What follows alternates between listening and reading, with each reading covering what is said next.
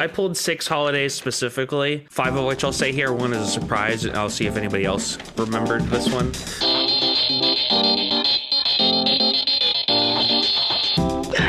Edwin, when you become an old man, I, I almost certainly see you as like a Yosemite Sam who just is like wandering in the streets, just cussing about everything. Yeah, and, and, uh, Reza Freza. Heaven's Gate. Someone's like, what? All right, we ready? Okay, five seconds silence. Here we go. uh, just there, got it. I'm in. Uh, God. I know, I know underneath that exterior, Edwin. It's just a gooey, lovey teddy bear. Okay, here we go.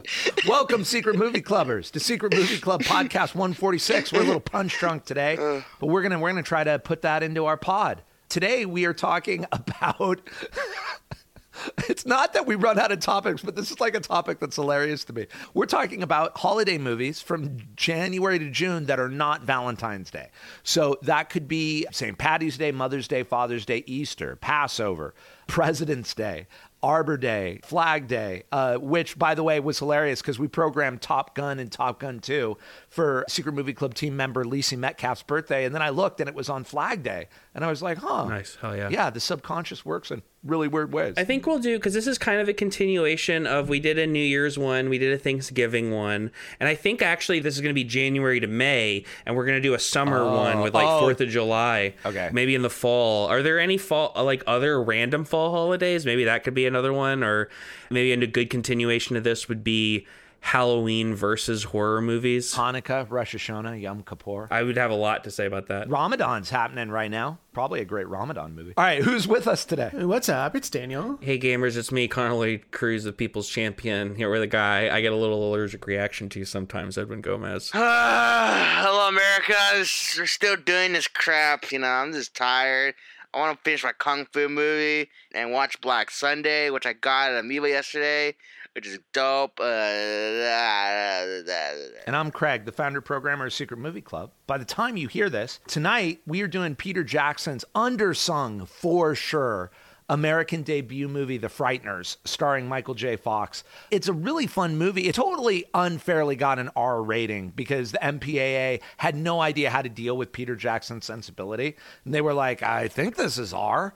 Nevertheless, they would shortly be, not shortly, but a while later be giving a movie like War of the Worlds, which I love and we've talked about, a PG 13, which for sure deserved an R. But they just didn't know how to deal with a movie that started as a comedy and ended as a really disturbing horror film. If you've never The Frighteners, come join us. Then tomorrow, we are doing a David Fincher triple, yo with two of them on 35 panic room 35 the game 35 and then gone girl which was in the dcp era. All three movies i really enjoy. The game and gone girl though i love. And then uh, wednesday we have filmmaker paul bunnell joining us uh, for his movie the ghostly love of johnny x a musical that was the last movie ever shot on kodak tri-x film. So come see it's like your only chance to see a Tri-X black and white print and somebody who just went for it. And then on Thursday, 420, April 20th, we are doing Bill and Ted's Excellent Adventure and Bill and Ted's Bogus Journey, which will be the subject of a future podcast because Bogus Journey is better than Bill and Ted's Excellent Adventure, which is great.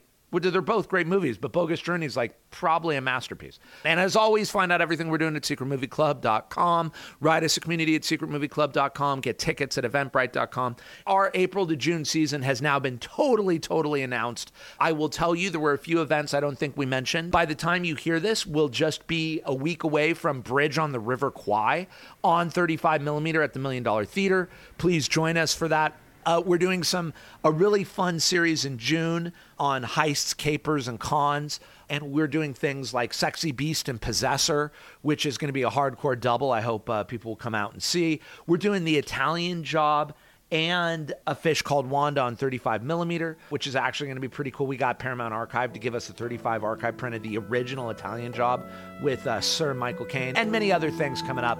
Come join us. All right, let's move on.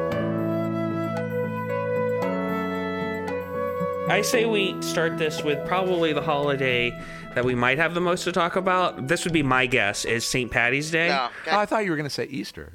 That's funny. Oh, really? Yeah. I mean, I guess I guess it could be, but St. Patty's Day, there is a lot of. I mean, there's like the classics. I'm sure you could name them.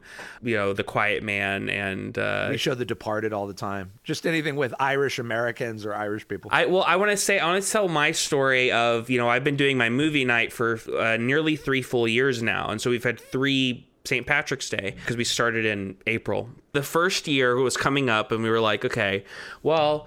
It'd be fun to watch like one of the Leprechaun movies. Why not? You know, we don't we weren't really familiar with it, so we were looking through the list and we came across one of the newer ones, the WWE produced Leprechaun Origins, which stars Hornswoggle as the Leprechaun. We just thought it was really funny that there was a movie called Leprechaun Origins, and we were like, well, it's called Origins. We got to watch that one first. And so we watched it, and it's one of those movies where I can't believe so little happened in it bottom 20% of the stuff we've watched. And then last year, we were like, okay, well, let's try to find a Leprechaun horror movie that's not part of the Leprechaun franchise. I found this movie called Red Clover starring Billy Zane. Couldn't find a copy of it. Ended up doing this movie called The Leprechauns Game, which is part of this new trend. It's like the genuine new era of exploitation films, but a different sort of thing. It's this thing you see on Amazon a lot. Like Tubi has this as well, even though Tubi has great stuff, where people will just make, I assume, in like a month, a whole movie. It's 70 minutes long. It's got a cool name like The Leprechauns Game and a cool cover that has more effort put into it. And you just sort of wallpaper you know, because these streaming services want to gobble up as much content as possible because you can brag about how many movies you have. Who cares how good they are? And so Leprechaun's game, absolutely terrible. Bottom 1% of the stuff we've watched in the running for the worst thing ever. So this year we decided to break the chain. My friend Paul suggested, found this movie called Fatal Deviation, uh, Ireland's first martial arts movie. I'd love you to be first and last. It might be. What's crazy is apparently, uh, allegedly, the story, this dude, the guy, he didn't direct it. He just stars in it. But it's still like obviously one of those movies. It's kind of a like a showcase for this one dude, and he's good at martial arts. At least he looks like a little Wolverine. He's really small and muscular. He apparently was doing it because some Hong Kong producers allegedly i don't know were like hey we want to see how you're doing. You know he, he really idolized like jean-claude van damme and steven seagal cut to now he's still working in DTV stuff. I, I, don't know what it's called now, and he's worked with those dudes. So it happened. The dream happened. This whole town, all his buddies came together to help him make this movie. I would love to actually watch this in a in, with a crowd. I wrote it down, man, for next year. You've you've mentioned it enough now. And when you look, I've I've said this before. This is not hyperbole. This isn't because you're my friend and I have deep affection for you. Ryan's Babe was a revelation. I'll say this. You think about like fun, weird, bad movies, quote unquote, and you think of something like The Room is really accessible, you know, and then on the other end of side, you have something like my one of my favorites, After Last Season, which is like a double black diamond. a lot of times I end up recommending stuff that's a little more hardcore, that's like you have to be kind of into this stuff. I think Ryan's Babe is definitely less accessible than like The Room. It feels like a movie from an alternate universe. Um, this is super accessible. This is like classic bad B movie, crowd pleasing. Like this is one that I think Edwin would really like. Uh, Fatal Deviation. It's got a lot of cheesy kung fu. They accidentally flipped a car at one point, which they just use in the movie. It's a lot of fun. Uh, and you can find it on YouTube. So, Nice. and it's got five minutes of bloops at the end. Oh So- wow! In like an 80 minute movie, how long does it run? in like a 76 minute long movie. So, yeah. that fills the rest of the time to make it a feature. Is President's Day fit in that Yeah, category? run, my son. You have wings. I'll do Learn Absolute. Power because uh, it has a president who did a murder and Clint Eastwood's got to take him down, which is one of my favorite political thriller movies. Because one, he's got to take down the president and he's a thief. He's got to him down. Gene Hackman. That is a good call. That is one of the most ridiculous Clint Eastwood movies, and yet one of the most enjoyable. it's not ridiculous. It's it's amazing. He is an art thief Yeah, he is. who He is. goes to steal a painting, and the president of the United States kills a woman Yeah. in the room while he's hiding in the closet. Yeah, that's right. That's right. That's right. That's that's amazing. That's art. That's one of my favorite presidential movies. Uh, of course, it's All the President's Men. Since Connor brought up Ireland, uh, you know, State of Grace is another movie that needs to be talked about too. You know, I've never seen State of Grace, and I was like, holy moly, Sean Penn and Gary Oldman and Ed Harris. Yeah. Robin Penn. And you know, you know something? You could have your Departed. I'll have my state of grace. That movie's amazing, and no one ever talks about it at all. That's the first Departed movie. Boom. Does it take place in Boston? No, it takes place in New York, hmm. I think, or Chicago. But it's Irish mob for sure. yes, Irish mob. Composed by Ennio Morricone. So I'd say no to hit. Oh, he's good. Shut up, Daniel. Shut up. Oh, and Easter, you could also put in for Critters 2. Nice. Does I've seen Critters 2? Does that have an Easter theme? Yeah, it does. It technically it's an Easter movie. This guy is dressed up in an Easter bunny outfit, you know, doing a hop hop, and uh, next you know, you see these eggs, and next you know, the critters go into the zoo, just like oh, I haven't seen Critters. I'm thinking of Goblin too. Sorry. Wow, you you schmuck. But that sounds good. Is Critters 2 worth watching? Is it fun? yes, it is. Yes, it is. If you do a whole Critters marathon, it, it'll bring a crowd. Is Critters 2 the crown jewel of the Critters franchise? I'm gonna say yes. Yeah, typically, usually considered. Goes from Critters two, first one, space, and the the one where he's in the city with Leonardo DiCaprio. I think the first two are the ones that people like, and people really like the second one, from my understanding. Yeah, Easter's interesting. I don't have a lot written down. We always try to watch something really satanic on Easter for our movie night, like Saint Maud. We did Stigmata last year. I would also recommend Assassin 33 AD, which was later released with a way better title called Black Easter, which is a weirdo Christian movie about time traveling Muslims who want to go back in time and kill Jesus before he become a martyr and destroy Christianity. Which shows a complete misunderstanding of Islam. Yeah, well, that's why I called it a Christian, Christian weirdo movie. I read the Quran, and the Quran is 90% amazing stories about Jesus and Moses. I was like, have any Christians read the Quran and realized that essentially the Quran is just an affirmation of Judaism and Christianity? Well, to be fair, in, in the movie, the Muslims are very nice about. It. They're like Jesus is a great man. We just we just we believe in Muslim stuff more. We just got to take them out. yeah, we just gotta get rid of Okay. him. He's he's destroying our chances of creating a caliphate here in the U.S. I associate Easter with with movies because for some reason Easter when I grew up, every Easter we would get a movie. Like my parents would get us a VHS and then eventually a DVD until they stopped giving gifts. And I don't know why they chose Easter for that, but I think of two specific movies, one of which is directly related and one of which is associated with. The first one which I got to rewatch a few years ago, is The Prince of Egypt, which is genuinely a beautiful, dope movie. The DreamWorks movie, right? Yeah, I kind of anticipated it, you know, like, oh, I've kind of grown out of it or it's going to be whatever, but it's just like a very like historical epic. It doesn't feel preachy, it feels very much like narrative driven and is gorgeous. All hand drawn. I highly recommend revisiting that. It's very much worth the time. And a tight 90 for the kids. The second one is a movie uh, I watched with Edwin a few times, and I know he's a big fan of, which is the James Corden fronted Peter Rabbit uh, from 2018. you, yeah, Daniel. Why is Edwin so defensive about movies he loves? He loves, he gets mad. He loves Peter Rabbit, and he thinks I'm joking with him when I say that it's great because he thinks it's so great. I also think it's great, Edwin. He wants it to be his own, right? His Yeah. own private thing. It's his Paddington. Now the movie's a piece of shit. You know it. Oh, now he's overcompensating. The gentleman doth protest too much. Uh, this genuine masterpiece, Wallace and Gromit: The Curse of the Were Rabbit, which I think functions as an Easter movie because it's got some spooky bunnies in it. I don't know if you rewatched that in recent I years, but did. that movie rips. One of my favorite images where I couldn't stop chuckling is when the rabbits are caught in the uh, whatever that machine is that Wallace and Gromit have, and they just float around.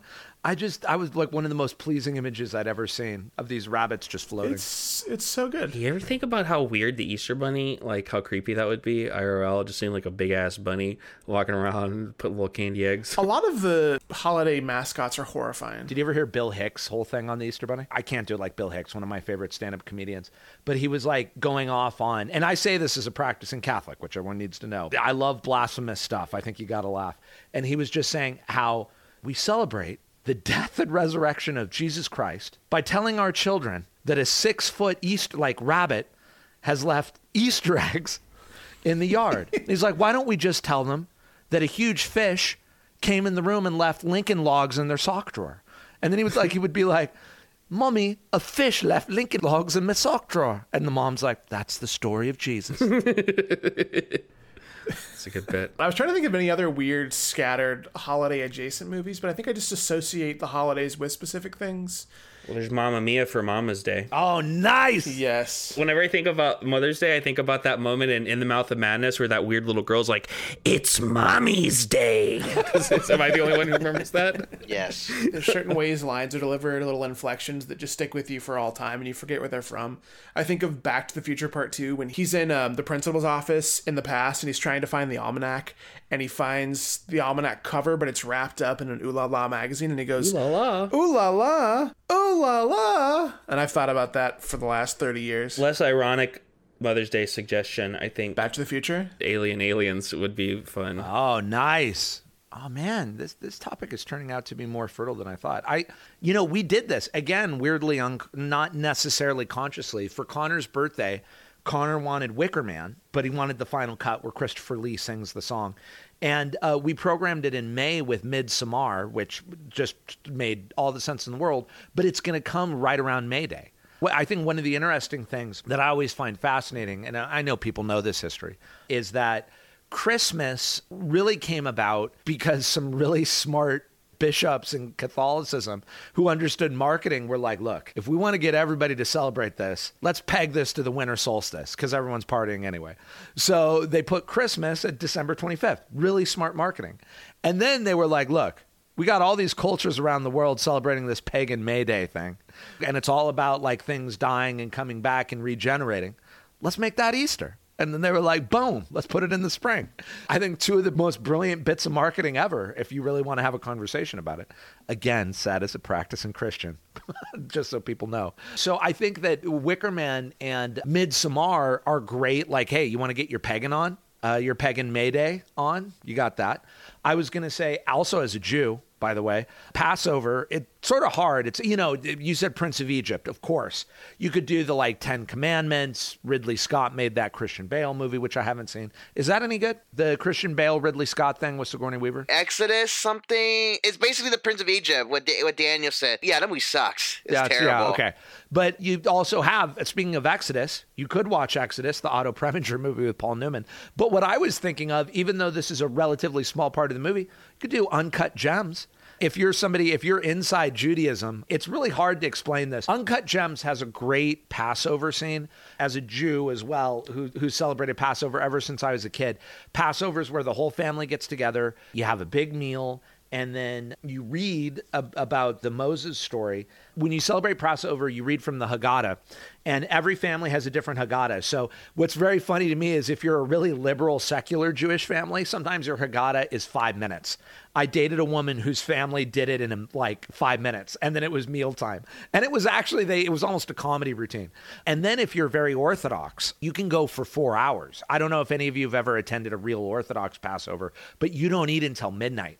And the kids ask the four questions, and you have debates, and you talk about what it means to be Jewish, and it's very rich. And, uh, you know, Passover is in many ways like one of the biggest holidays. Uh, but I love in Uncut Gems, there's just a lot of Jewish family dynamics going on in Uncut Gems that is hilarious. So I would just throw to people Safdie Brothers, Uncut Gems, the Passover scene. I'll throw that. I mean, there's a lot of stuff, so maybe we can revisit some of this stuff in the future with like specific holidays. I watched the April Fool's Day slasher, hoping it would be a good convo fodder, and it was fine. It's kind of lame, but the, the one that one holiday we didn't bring up.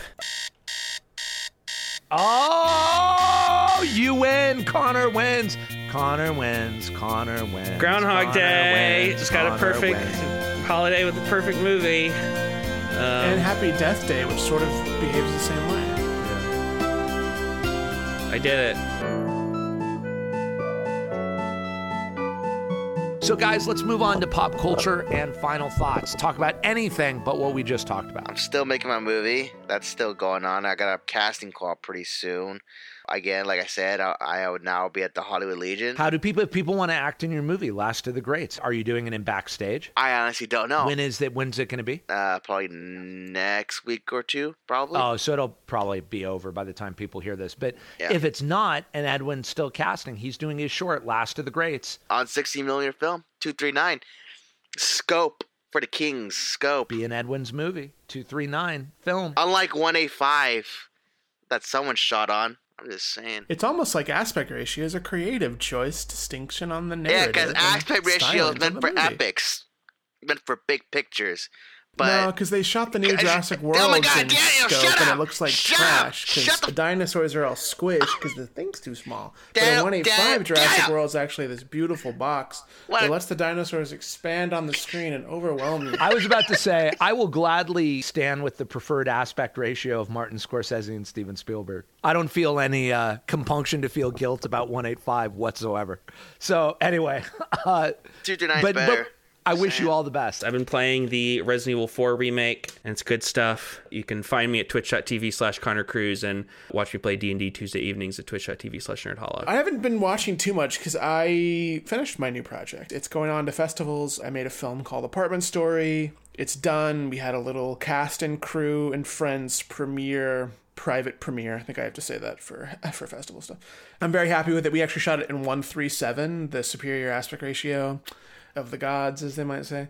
Yeah, as soon as it's available to watch, I'll spam it and send a little link to people. Or if it gets in any festivals, I'll let you know, and maybe we can watch it together on the big screen. Who knows? Congratulations, Daniel. Thank you so much. Look at that. Secret Movie Club team members making their movies, being filmmakers. Turned out great. I can't wait to see it. I wish I had been there. We were celebrating my daughter's fourth birthday. It was a good day all around for birthdays and otherwise. Yeah, what's your excuse, Edwin? Let me know when there's a 35 print out, and I'll watch Daniel. Oh, F you, Edward. You're you are such a f- Daniel, I can't wait to see it. it then let us know when we can see it. I have a link I can share with friends. I think none of us should watch Edwin's movie till he watches Daniel's. Yeah, you go, you go to hell, Connor. I'm gonna. I want to be in Edwin's movie. I'm grateful that all you guys are doing great creative work. And congrats, Daniel. Thank you. Apartment Story. Written and directed by Daniel Ott, starring Elise Metcalf and Logan Byam Taylor. and Logan Byam Taylor. Check it out. I'll just say I'm reading also Ben Hecht's Child of the Century. We showed so many movies where one of the screenwriting credits was Ben Hecht uh, from the classic era. Ben Hecht wrote Howard Hawks movies, John Ford movies, Alfred Hitchcock movies. I was like, who is this Ben Hecht? And now I'm reading his uh, autobiography, and it was really interesting. For a guy who's such a wildly talented writer, the first 80 pages of his book are his philosophical musings on where he is in his mid 50s.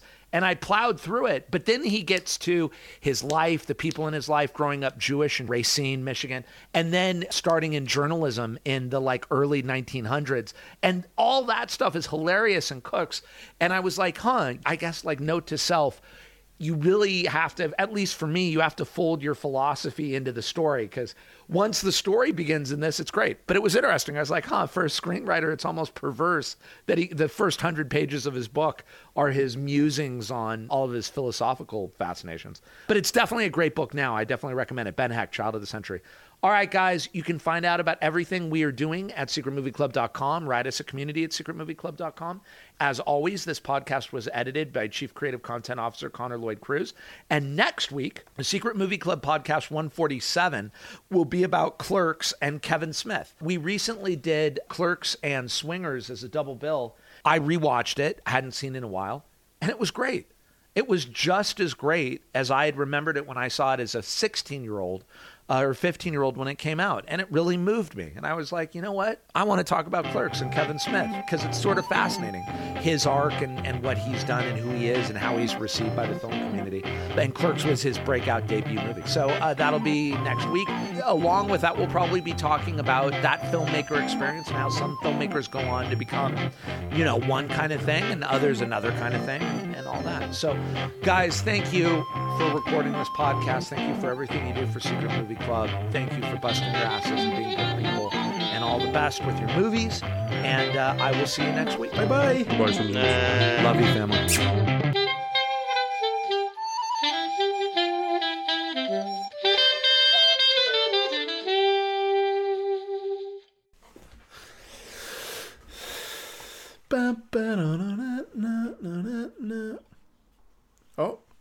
I guess I'm still recording. Hey, Connor. What's up? Bye.